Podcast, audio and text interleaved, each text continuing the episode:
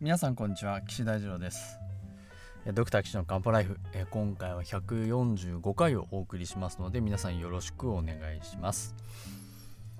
はい、ということでですね今回もお悩み相談ということでお送りしていきたいと思いますがあ皆さんね体のお悩みありませんですかね？まああの西洋医学でねあの治療してて良くならないとかうーんえっとなんだろう検査しても異常がなくて病院で困ったとかねそういったことはよくありますかね。いや言い方悪いですけどお医者さんもですねなんか病ねなんか訴えてきてえっ、と検査しました異常ないですはいいいでしょうみたいな。そういう方まあなんかこの相手を説得するために検査をするみたいなねそういったところもあるのかななんて思いながら西洋診療に取り組んでた時期もありますけれども。でもなんか中医学を知ってるとあなんだこれ異常なくてよかったって思いますよね。あ異常なかった。あじゃあ心置きなく 中医学漢方治療とか心置きなく針治療できるやでまあねなんかそういう風に思ったらめちゃくちゃ気が楽になりましたしね。だから逆にそのこういったねあの異常がなくてお悩みの方もまあ異常なくてよかった。あじゃああ心置きなく漢方で治療してもらおうとか心置きなく針治療行こうとか。うんまあそういう風に考えれば結構いいのになって思いますよね。だからただそこでね漢方とか鍼灸っていうことご存じない方がねあのやっぱりあのあの悩まれてるんだと思いますのでまあそういった方にこの番組が届いて少しでも心が楽になってでお近くの漢方の先生とか鍼灸の先生のところに行って痛みがとか悩みが取り除けてねハッピーになって楽しい人生を送れたらいいな。でまあそういったことをもあの、願いながらこの番組をね始めたんですがまあいつの間に多分2018年から始めたんだと思うんですけどあっという間に34年うん3年経ちましたね。うん。まあ、たくさんのお悩みを伺ってきてどうしたらいいか皆さんにお伝えしているわけですが今回もまたそういうねあのちょっと西洋医学ではなかなか異常なかったんですけどっていう方ですね。あのお話をしたいと思います。今日は西洋医学のお話。次回は中医学のお話ということでね、えー、お伝えしていきますので皆さんお聞きください。今回は88歳の女性の方のお悩みです。えー、呼吸困難息苦しいっていうことであの一番お辛いところはねそこだそうです。えー、っと今までの病気としては肝嚢胞白内障眼瞼下垂、まあ、眼瞼下垂まぶ上まぶたが下がっちゃうっていうそういった状態ですね、えー、腰椎の圧迫骨折はい。あのー、転んで背骨がくしゃってこう潰れちゃう、まあ、そういう骨折ですね。それとあと便秘があります。ということで、えー、メトクロプラミド酸化マグネシウム竹キャブといったところでお薬飲んでらっしゃいます。まあ肝嚢胞っていうのはねあのー、名前聞くとえー、肝臓の病気心配ってなるんですけどまあ簡単に言えばあの肝臓の中に水風船ができてまあそのままですっていう、まあ、そういう状態なんで、まあ、命に関わることはないですからよっぽどそのうーんとそうですね。人間の頭ぐらいになって肝臓の組織がなくなっちゃうよっていうことにならない限りは特にまあ治療することはない、まあ、そういった疾患でございます、まあ、今回の息苦しいには関係ないかなと思いますね。はい。でこれどうなったかっていうとある日、えー、夕方から息苦しさを感じてたんですけれども翌朝ですね朝4時頃もう息が吸えなくて吸えなくて苦しいって言ってから目が覚めたそうなんです。で喉がこうグッと締まって詰まる感じがして息ができずあのー、寝室でこうなんてうーんゴロゴロしてた。七点抜刀っていうんですかね。あのーうーってなってたんでしょうね。ちょっと具体的にはわからないですけど。でそこをご家族の方が発見してえー、っと主治医の方に連絡したと。どうしたらいいですか？ね。まあ朝4時でよくね先生も対応してくれたと思いますけど。まあなんすかね9時ぐらいまで待ってたんですかね。クリニックがね主治医の先生が開ける時間までね。でそしたら心筋梗塞もかもしれないからすぐ受診してくださいって言われてあのまあ違う大きな病院に行ったそうです。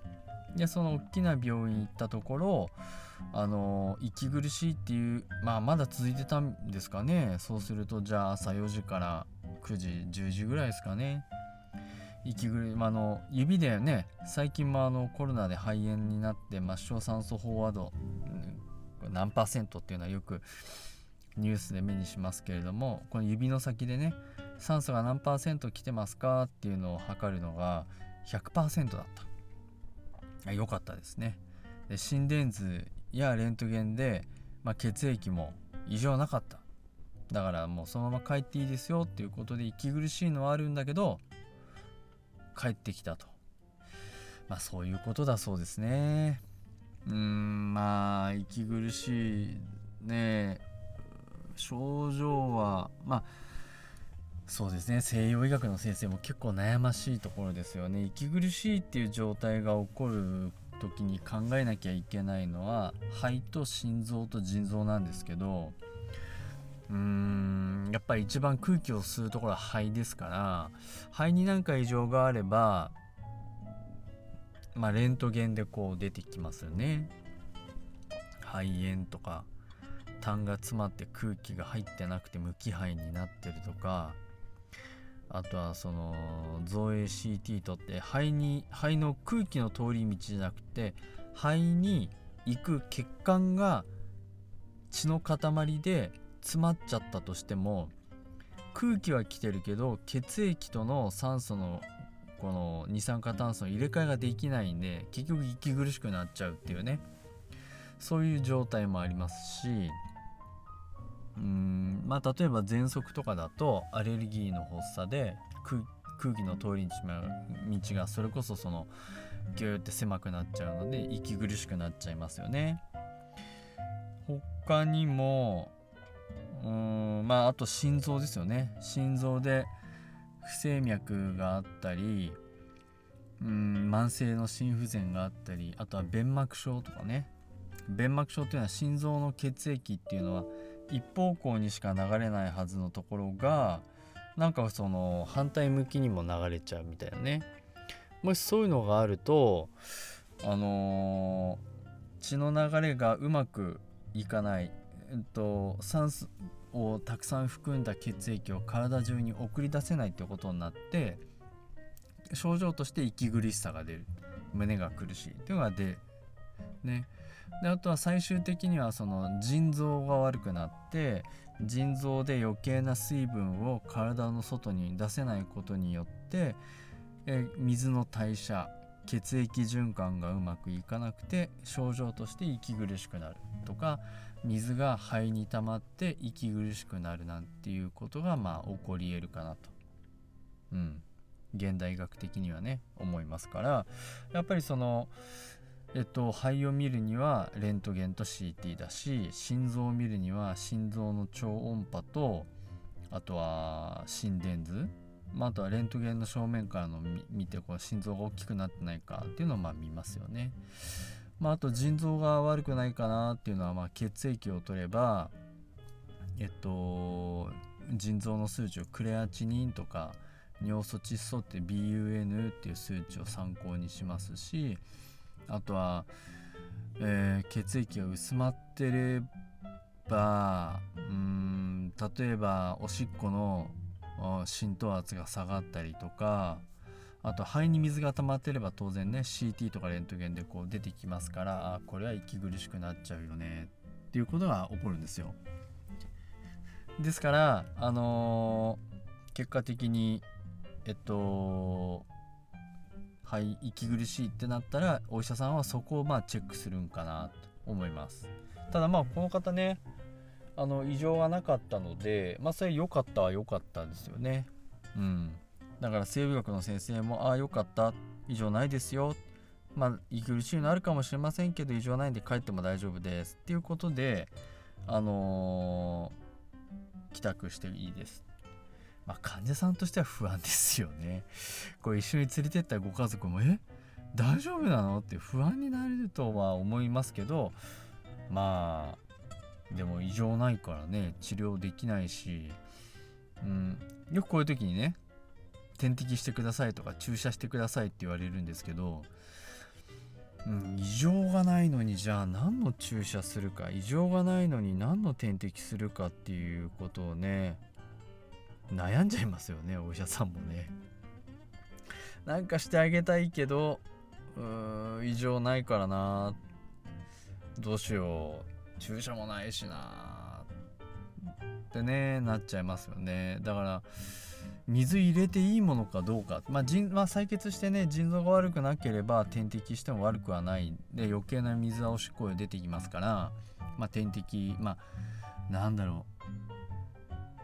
まああの言い方悪いですけど気休め。あもももうちょっとよく言えばあの、えっと、プラセボ効果。なんかこの点滴してもらったから大丈夫みたいな、まあ、そういう効果を狙ってやるんであれば、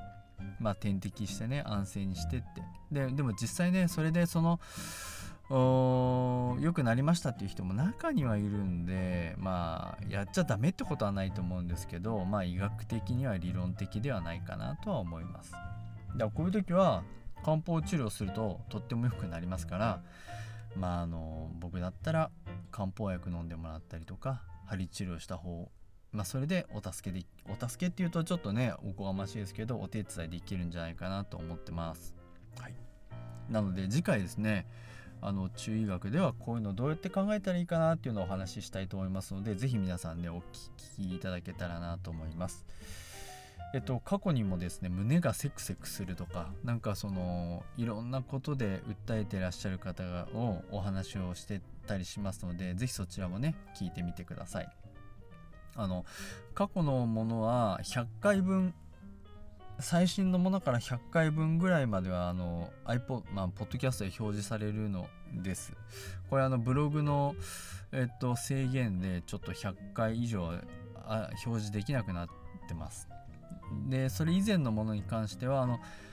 えっとスタンド FM っていうアプリがあってそちらでも並行して掲載してます。同じ内容を。でそちらは過去のものまで全部あのご視聴できますのであの過去分全部聞きたい。っていう方は是非ですねスタンド FM っていうところをアプリをダウンロードして、えー、ドクター騎士の漢方ライフって同じ名前でやってますから、まあ、そちら検索していただいて、えー、登録していただければいいかなと思いますのでよろしくお願いします。えー、お悩みの方はですね、えっ、ー、と相変わらず、えー、岸漢方クリニックのホームページのお問い合わせ欄とあとはそのホームページに掲載している LINE のアカウントからあの